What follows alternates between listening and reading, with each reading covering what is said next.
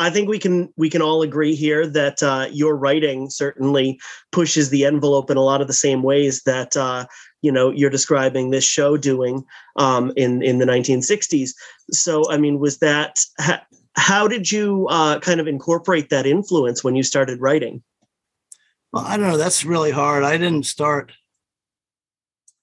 I didn't start writing until I got out of the army. I was about 20, 21 years old um, I I hadn't started reading horror until late.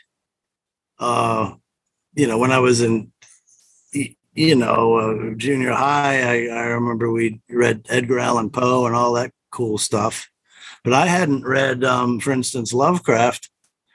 I'd, I I I was unfamiliar with Lovecraft until about 1978 when I read uh, I was in Germany and uh, I saw this this book sitting in the remainder bin. It was it was called The Best Ghost Stories, and it was by the hardcover by Hamlyn Press, and it had rats in the walls in it. And that's the story that I, I read first by Lovecraft. And that's like the kick in the balls. That's one of the most terrifying stories I've ever read. And a lot of other authors have, have said that. I think Harlan Ellison said that was one of the scariest stories he ever he ever read. And I, I agree with him. It was it was it was it was so unlike anything else.